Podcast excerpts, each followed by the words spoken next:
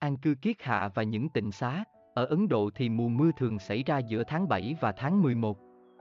Trong khoảng thời gian này Đức Phật không đi thuyết pháp từ nơi này đến nơi khác mà Ngài cùng chư tăng tề tựu trong các tu viện để thuyết pháp và tham thiền.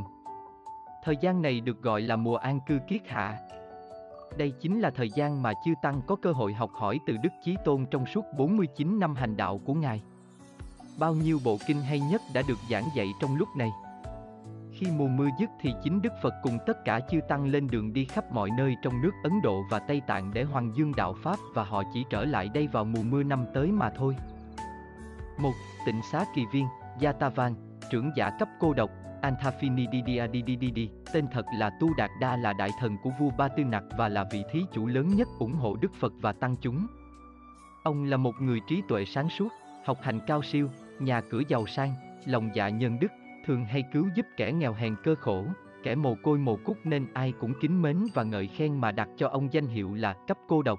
Truyện kể rằng, vì quá quý mến Đức Phật, ông bèn bạch Phật rằng, xin Đức Thế Tôn mở lòng từ bi, dời gót sen đến nước xá vệ là chỗ xứ sở của con đặng nhờ Ngài truyền pháp chân chánh để mà dìu dắt chúng sanh ra khỏi đường mê lối vọng.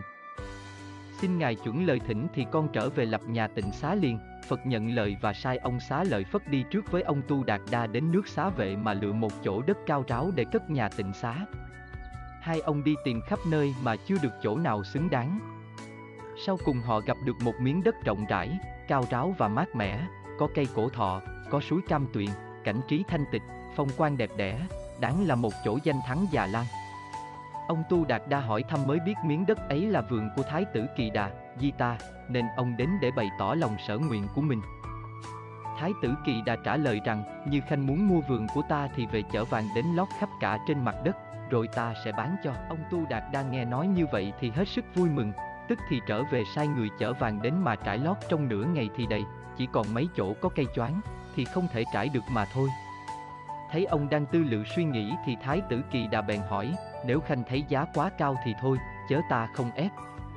Vì muốn chiều lòng Khanh, ta mới hứa bán, chớ ta là con vua thì đâu có cần tiền mà phải bán vườn, ông bèn tâu, tâu điện hạ.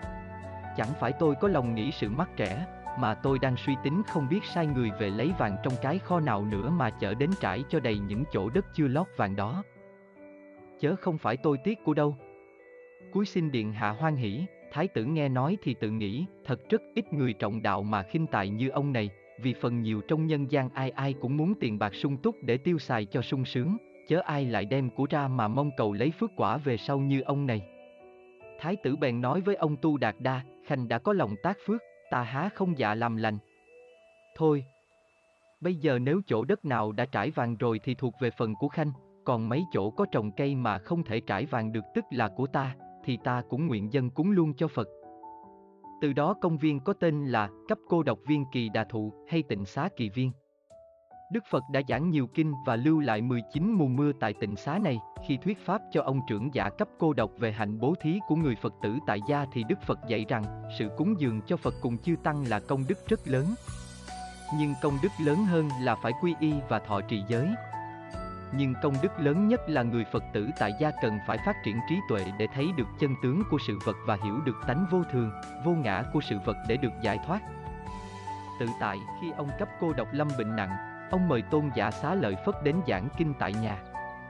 Sau đó, ông qua đời và sanh lên cõi trời đầu xuất, Tusita, hai, tịnh xá Rajakam, cũng tại kinh thành Savatthi của xứ Kosala này, Ngoài trưởng giả cấp cô độc thì vua Ba Tư Nặc, Pasendi, cũng là một thí chủ lớn của Đức Phật cùng chư Tăng. Để tỏ lòng kính mến Đức Phật, nhà vua cho xây tu viện Rajakam để cúng dường cho Phật trong mùa an cư kiết hạ. Trong cuộc chiến tranh giữa hai nước Kosala và Ma Kiệt Đà mà nhà vua của nước Ma Kiệt Đà là A Xà Thế cũng chính là cháu của nhà vua Ba Tư Nặc. Khi nghe tin vua Ba Tư Nặc thua trận, Đức Phật dạy rằng, thắng trận sinh thù oán, bại trận nếm khổ đau, ai bỏ thắng bỏ bại, tịch tịnh hưởng an lạc. ba Tịnh xá Puvarama, trong kinh thành Savatthi, còn có nữ thí chủ tên là Visakha. Bà xuất thân trong gia đình triệu phú và lấy chồng cũng là triệu phú. Khi bà lên 7 tuổi thì bà may mắn gặp được Đức Phật tại nơi sinh quán của bà, từ đó bà rất kính phục Đức Phật.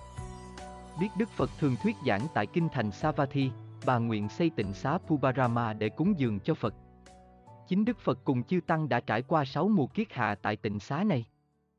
Bà Visakha là nữ thí chủ lớn nhất của Đức Phật và tăng chúng cũng như ông trưởng giả cấp cô độc là nam thí chủ lớn nhất. 4. Tịnh xá Trúc Lâm, vua Tân Bà Sa La, Bimbisa, của nước Ma Kiệt Đà, có kinh đô là thành vương xá, từng gặp Đức Phật khi Ngài mới xuất gia và yêu cầu Đức Phật trở lại thăm vua sau khi Phật thành đạo.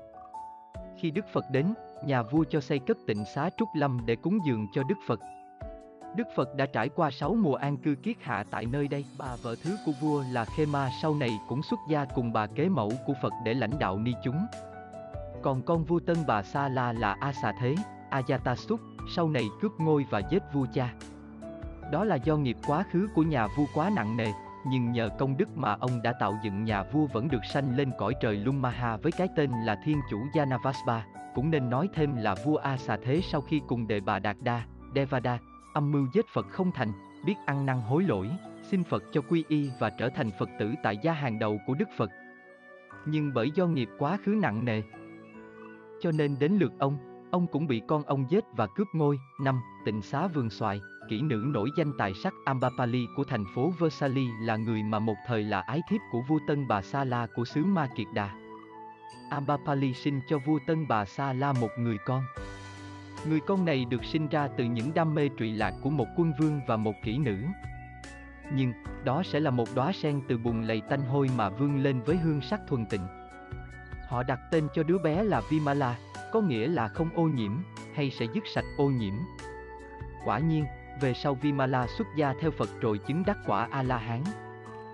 Trên đường đến câu Thi Na trước khi Đức Phật nhập diệt thì Ngài có dừng lại Vesali và nghỉ tại vườn xoài của Ambapali. Được tin, Ambapali đến chào Đức Phật và trân trọng mời Đức Phật cùng chư Tăng ở lại dùng tiệc trai. Sau đó bà kính tặng Đức Phật và chúng tăng vườn xoài to lớn của bà để làm tịnh xá. Sau này, Ambapali cũng xuất gia và chứng quả A-la-hán, pháp nạn, mặc dù Phật giáo dựa trên căn bản từ bi và trí tuệ, nhưng trong suốt cuộc đời hành đạo, Đức Phật cũng gặp biết bao nhiêu điều cay đắng phát sinh từ lòng đố kỵ của ngoại đạo. Tà giáo và lòng ganh ghét của con người A, âm mưu hại Phật của Đề Bà Đạt Đa, Đề Bà Đạt Đa không ai xa lạ mà chính là anh em chú bác của Đức Phật. Ông là con của Bạch Phạn Vương, Amitodan, là em của vua Tịnh Phạn. Thử nhỏ, ông cùng Thái tử Tất Đạt Đa học tập, vì tài năng không xuất sắc nên tuy thường tranh tài với Thái tử nhưng không thắng được nên ông lòng căm hận. Sau khi thành đạo, Đức Phật về lại cung thành ca tỳ la vệ thăm lại gia đình và cảm hóa và khuyến khích những người trong dòng họ thích ca xuất gia tu đạo. Khi nhân duyên đã đến, đề bà cùng em ruột là A Nan và năm vị vương tử khác là A Na Luật. Kiếp Tân Na, Bà Sa, Bạc Đề, nàng đề đồng lén bỏ nhà xuất gia theo Phật, trong khoảng 12 năm đầu, ông siêng năng tu hành, nhưng không đạt được thánh quả nên thối tâm sinh lòng muốn học thần thông để được lợi dưỡng và thích khoe những điều kỳ lạ để loài người. Tuy là anh em ruột, nhưng tánh tình mỗi người mỗi khác. A Nan thì hiền hòa nhân hậu còn đệ bà thì nham hiểm, tính toán và không an phận thủ thương. Chính Đức Phật đã nhiều lần khuyên ông nên hoàn tục làm cư sĩ chớ không nên ở trong tăng đoàn để gây thêm nghiệp chướng, nhưng ông không nghe. Vì ham thích sự kỳ bí nên ông ta yêu cầu Phật dạy về pháp môn thần thông, nhưng Phật bảo ông trước hết phải lo tu tập cho thân tâm thanh tịnh mà đừng tham cầu phép lạ. Lý do là thần thông và phép lạ không đủ tiêu biểu cho đức hạnh. Sau khi nghe Phật từ chối, ông rất tức giận bèn đến nài nỉ hai ngài xá lợi Phất và một kiền liên. Các vị này thừa biết tánh hung ác của ông nên đều từ chối. Ngược lại các vị chỉ dạy cho ông tu quán đạo lý khổ, pháp vô thường và vô ngã mà thôi. Do đó, đề bà Đạt Đa ông lòng phản nghịch. Ông nghĩ rằng nếu không tiêu diệt Đức Phật thì ông ta không thể tự do tung hoành và thề rằng Đức Phật là kẻ thù không đội trời chung. Sau đó, Đề bà dẫn 500 độ chúng thoát ly tăng đoạn, tự xưng là đại sư, lập ra năm tà pháp, cho đó là con đường phạm hạnh dẫn đến niết bàn. Một, tỳ kheo và tỳ kheo ni suốt đời đi khất thực chớ không được vào nhà thí chủ thọ trai. Đức Phật bác bỏ bởi vì ngày xưa có những vị trưởng giả hay vua chúa thường thỉnh Phật và chư tăng vào cung để cúng dường và nghe pháp. Hai, tỳ kheo và tỳ kheo ni phải mặc y phấn tảo tức là chỉ mặc y lượng được ở nghĩa địa đem giặt sạch để may y chớ không được nhận y cúng dường từ thí chủ. Đức Phật không chấp nhận mà cho phép tăng ni được nhận tối đa là ba y, ba, tỳ kheo và tỳ kheo ni không được ăn thịt, cá. Đức Phật cũng không chấp thuận bởi vì tăng chúng đi khất thực ngày một bữa nếu thí chủ cúng dường vật thực gì thì cứ ăn. Không có chọn lựa. Vào thời Đức Phật còn tại thế, Chính Đức Phật và Tăng đoàn không có ăn chay cho nên Phật giáo Nguyên Thủy gọi lối ăn chay của Phật giáo Đại Thừa là đệ tử của Đề Bà. Vì thế trong 227 giới tỳ kheo của Nguyên Thủy hay ngay cả 250 giới của Đại Thừa không hề có giới ăn chay. Đệ tử Phật sau giờ ngọ không ăn, còn Pháp của Đề Bà thì ăn giờ nào cũng được. Phật cho ăn thịt, cả nếu mình không thấy, không nghe, không biết, không bảo ai giết và không tự mình giết con vật đó cho mình ăn. Đó là tịnh nhục tức là được ăn thịt, cá đã chết. Từ khi hình ảnh Bồ Tát xuất hiện trong kinh điển Đại Thừa thì họ chủ trương và áp dụng lối thực hành của Ấn Độ giáo mà ăn chay là một biểu tượng của lòng từ bi. Ấn Độ giáo lý luận rằng Bồ Tát sao lại nỡ ăn thịt chúng sinh cho nên ngày nay người tu theo Ấn Độ giáo chẳng những không ăn thịt cá mà họ còn không ăn uống những thức ăn gì làm bằng bơ, sữa nữa. Vegetarian tức là người không ăn thịt, cá, còn vegan là người không ăn thịt, cá, bơ, sữa. Đối với năm giới của người Phật tử tại gia là không sát sanh, không trộm cắp, không tà dâm, không nói dối, không uống rượu chớ Đức Phật không dạy giới ăn chay. Ngay cả bác quan trai giới nghĩa là ngoài năm giới ở trên còn thêm ba giới khác là không được nằm giường nệm êm ấm, không được trang điểm, phấn son hay nghe âm nhạc và sau cùng giới tà dâm đổi thành giới dâm dục. Tám giới này cũng không hề có giới ăn chay, Trước hết dựa theo quan điểm của Phật giáo Nguyên Thủy trong kinh luật Đức Phật có dạy cho Đại Đức Upali và bà Gotami 8 điều như sau. 1. Giáo pháp nào hành theo dứt được tình dục 2. Thoát khỏi thống khổ 3. Xa lìa phiền não 4. Trở nên thiểu dục 5. Thành người tri túc 6. Đức thanh tịnh 7. Có sự tinh tấn 8. Thành người dị dưỡng, dễ nuôi có chi ăn nấy, ăn gì cũng được không cố chấp, Thế thì dựa theo tư tưởng ở câu này nếu người tu kén chọn vật thực cho dù chay, mặn cũng đều không đúng lời dạy của Phật. Thêm nữa, trong tứ thanh tịnh giới có đoạn quán tưởng về vật thực như sau, vật thực này thật là một nguyên chất, tạo thành ra tùy theo món vật dụng, dầu cho ta là người dùng nó. Nó cũng chỉ là một nguyên chất, không có sanh mạng, không phải là chúng sanh, có trạng thái không không. Vì vậy người tu Phật không chấp vào thức ăn, không màng đến đồ ăn cho dù nó là chay hay mặn bởi vì ăn để sống cho nên phải xem thức ăn chỉ là một nguyên chất, không có sinh mạng, không phải là chúng sinh, có trạng thái không không. Tóm lại, dựa theo như ghi chép trong kinh tạng Pali, Đức Phật không cấm sử dụng thịt, kể cả cho các vị tăng ni nữa. Đức Phật đã dứt khoát bác bỏ lời đề nghị của Devada, Devadatta, bắt buộc chư tăng ni phải ăn chay trường. Bây giờ dựa theo quan niệm của Phật giáo Đại thừa, trong kinh Lăng Già, Kinh Đại Bát Niết Bàn hay Kinh Phạm Võng có nói rõ là không nên ăn thịt. Kinh Lăng già dạy rằng, Bồ Tát nên nhận rõ rằng tất cả thịt đều từ thân bất tịnh, được kết hợp bởi máu mũ bất tịnh đỏ trắng hòa hợp của cha mẹ. Vậy nên, nhận rõ sự bất tịnh của thịt, Bồ Tát không nên ăn thịt. Trong khi đó, Kinh Phạm Võng dạy thêm, đệ tử Phật không được cố ý ăn thịt. Họ không nên ăn thịt bất cứ chúng sinh nào. Người ăn thịt phá hủy cái nhân đại từ bi, đứt đoạn hạt giống Phật tánh và khiến thú vật và chúng sinh, siêu nhiên, tránh xa họ. Những người đó phạm vô số tội, Kinh Lăng Già, Lankava Sutra, mặc dầu đã ghi lại những lời của Đức Phật dạy tại đảo Tích Lan, Sri Lanka, nhưng các học giả ngày nay đều cho rằng kinh này được biên soạn rất trễ vào những năm 359, 400 sau Tây Lịch. Ngay cả thiền sư Dê, T. Suzuki, một thiền sư nổi tiếng của thiền tông Nhật Bản, trong cuốn Thelankava Sutra, Amaheanatet, 1931, cũng đồng ý rằng bộ kinh này không phải là những lời do chính Đức Phật nói ra, nhưng được biên soạn về sau bởi các tác giả vô danh, những luận sư nổi tiếng thời bấy giờ dựa theo triết lý của Đại Thừa. Thêm nữa, Phật giáo Đại Thừa Trung Hoa không dựa theo giới luật nguyên thủy mà dựa vào kinh Phạm Võng, một kinh được xem như là tác phẩm riêng của người Trung Quốc, Miyuno. Do vậy, nếu ăn chay được là tốt, nhưng đối với người tu Phật thì không thấy, không nghe, không biết, không bảo ai giết và không tự mình giết con vật đó cho mình ăn thì không phạm giới do chính Đức Phật dạy. Nếu thật sự ăn chay có giải thoát thì người bà La Môn vào thời Đức Phật đã giải thoát hết đâu cần đến đạo Phật, nhưng con đường giải thoát duy nhất vẫn là bát chánh đạo vì thế từ bà La Môn cho đến tất cả mọi người trên thế gian này nếu không thực hành đứng đắn bát chánh đạo thì không bao giờ trở thành thánh nhân hay có giải thoát được. Đó là một Sơ quả Tu Đà Hoàng, Swapati vị thánh nhập lưu này có khả năng nhổ tận gốc hai căn bản phiền não là tà kiến và hoài nghi, nghi ngờ Phật Pháp, và ba kiết sử là thân kiến, hoài nghi và giới cấm thủ, chấp trước các tín điều mù quáng. Vì đã diệt hết các phiền não thô cho nên vị thánh nhập lưu sẽ không làm bất kỳ hành động xấu ác nào và dĩ nhiên các ngài sẽ không bao giờ tái sinh trong các cõi khổ. Hai, nhị quả tư đà hàm, Sakadami vị thánh này không nhổ tận gốc rễ bất kỳ phiền não nào, nhưng có khả năng làm giảm sức mạnh của các phiền não còn lại nghĩa là làm giảm nhẹ dục ái và sân hận. Vị thánh nhất lai sẽ chỉ bị tái sinh trong cõi dục một lần nữa mà thôi nên gọi là nhất lai. Ba, Tam quả Anaham, Angami vị thánh bất lai tiếp tục nhổ tận gốc rễ một phiền não nữa là sân và hai kiết sử là ái dục và sân hận. Vị thánh này sẽ không bị tái sinh trong cõi dục và chỉ tái sinh trong cõi phạm thiên. 4. Tứ quả A-la-hán Aranta thánh giả A-la-hán đã nhổ tận gốc rễ tất cả các phiền não và kiết sử còn lại cho nên tâm của các ngài hoàn toàn thanh tịnh.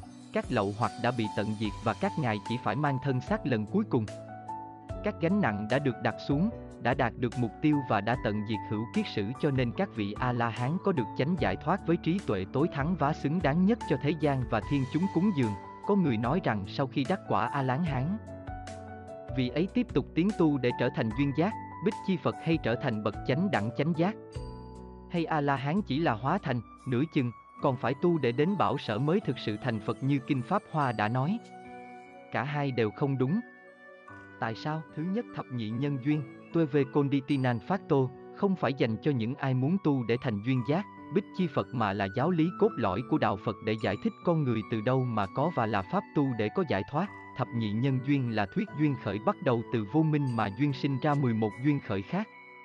Từ vô minh phát sinh ra hành, rồi từ hành phát sinh ra thức nghĩa là tùy thuộc nơi nghiệp thiện hay bất thiện quá khứ, thức được tạo điều kiện để phát sinh trong kiếp hiện tại. Nói cách khác vô minh và hành trong kiếp quá khứ cùng hợp lại tạo điều kiện cho thức trong kiếp hiện tại phát sinh. Sau đó do nghiệp lực, thức kết hợp với tinh cha huyết mẹ tạo thành một hình hài nhỏ như đầu mũi kim trong bụng người mẹ nên gọi là danh sắc. Sau đó hài nhi phát triển thành một con người có đủ mắt, tai, mũi, lưỡi, thân và ý để cảm nhận mọi cảm xúc của cuộc đời nên gọi là lục căn. Do sự cảm xúc từ ngoại duyên, cuộc đời, sắc, thanh, hương, vị, xúc, pháp, nó cảm thọ được khổ, vui của cuộc đời. Từ đó lòng tham ái nổi dậy. Một khi trạng thái luyến ái, bám vào thì nó phải nắm chặt lấy đối tượng nên gọi là thủ.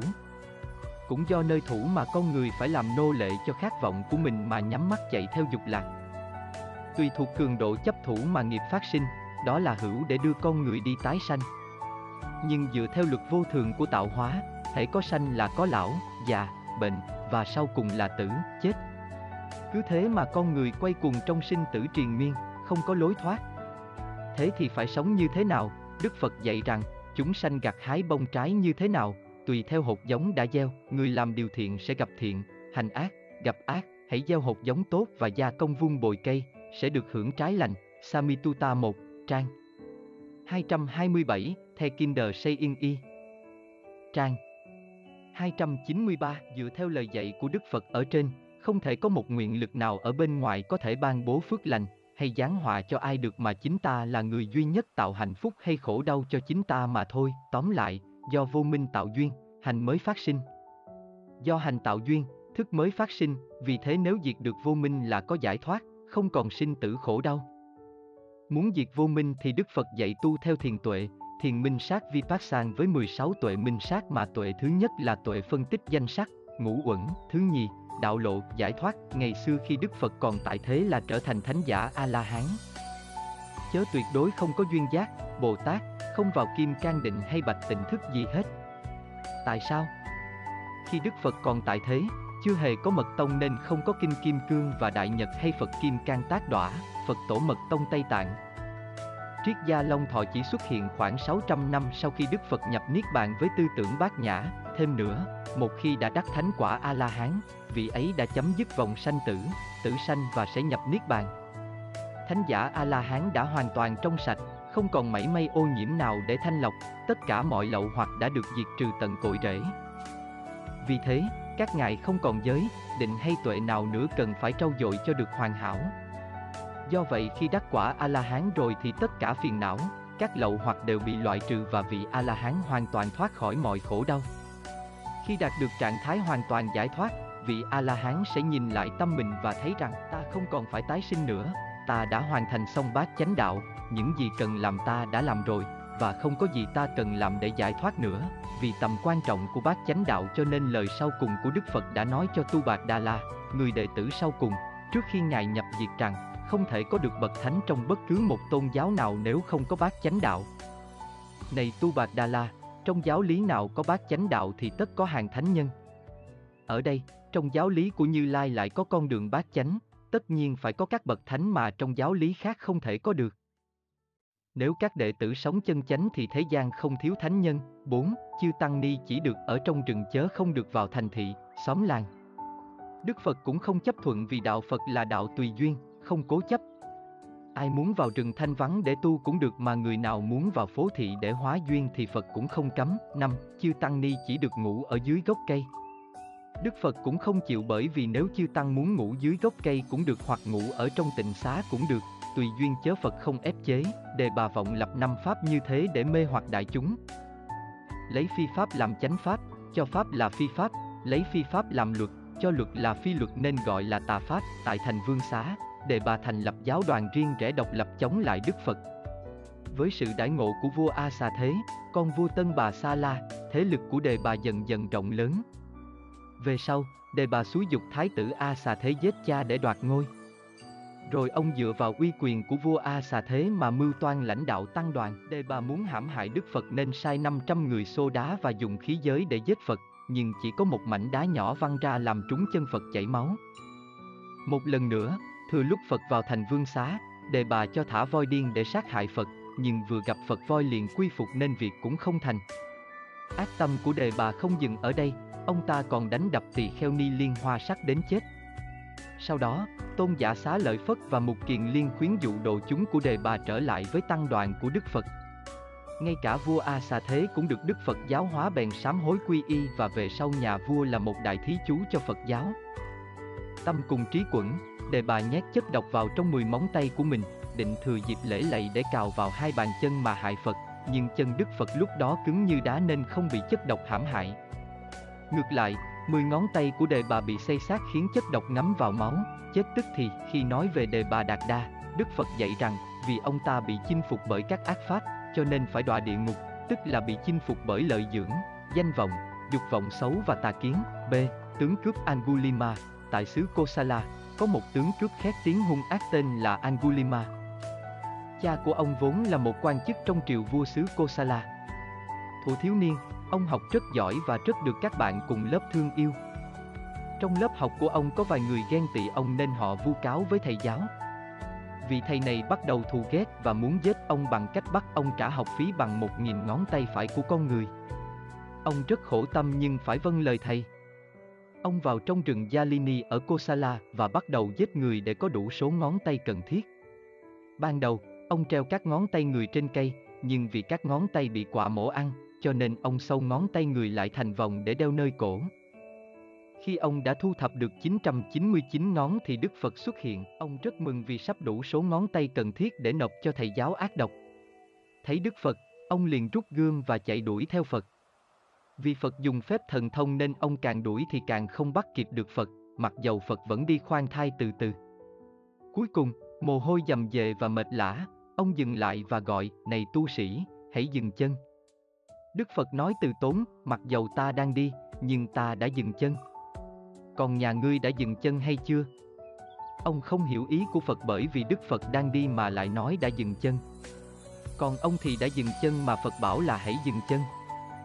Thấy ông thắc mắc, Phật dạy, đúng là ta đã dừng mãi mãi bởi vì ta không bao giờ ta dùng bạo lực đối với chúng sinh. Còn nhà ngươi, hãy dừng tay chớ giết hại đồng loại. Vì vậy mà ta nói rằng, ta đã dừng và bảo ngươi cũng hãy dừng tay, nghiệp thiện ngày xưa tác động vào tư tưởng của ông khiến ông vứt gương xuống đất, quỳ xuống và xin quy y theo Phật. Phật chỉ nói một câu đơn giản, ai biết khu, hãy đến. Tỳ kheo, dựa trên hai thí dụ trên thì Đức Phật chính là một ông lương y đại tài vì Ngài tùy theo hoàn cảnh mà hóa độ chứ nhất thiết không theo một đường lối cố định nào. Ngài có đủ pháp môn cho họ khai ngộ và quy y theo Ngài cho dù là kẻ thân, người thù, người thông minh hay kẻ đần độn, kẻ giàu sang hay là người nghèo khổ.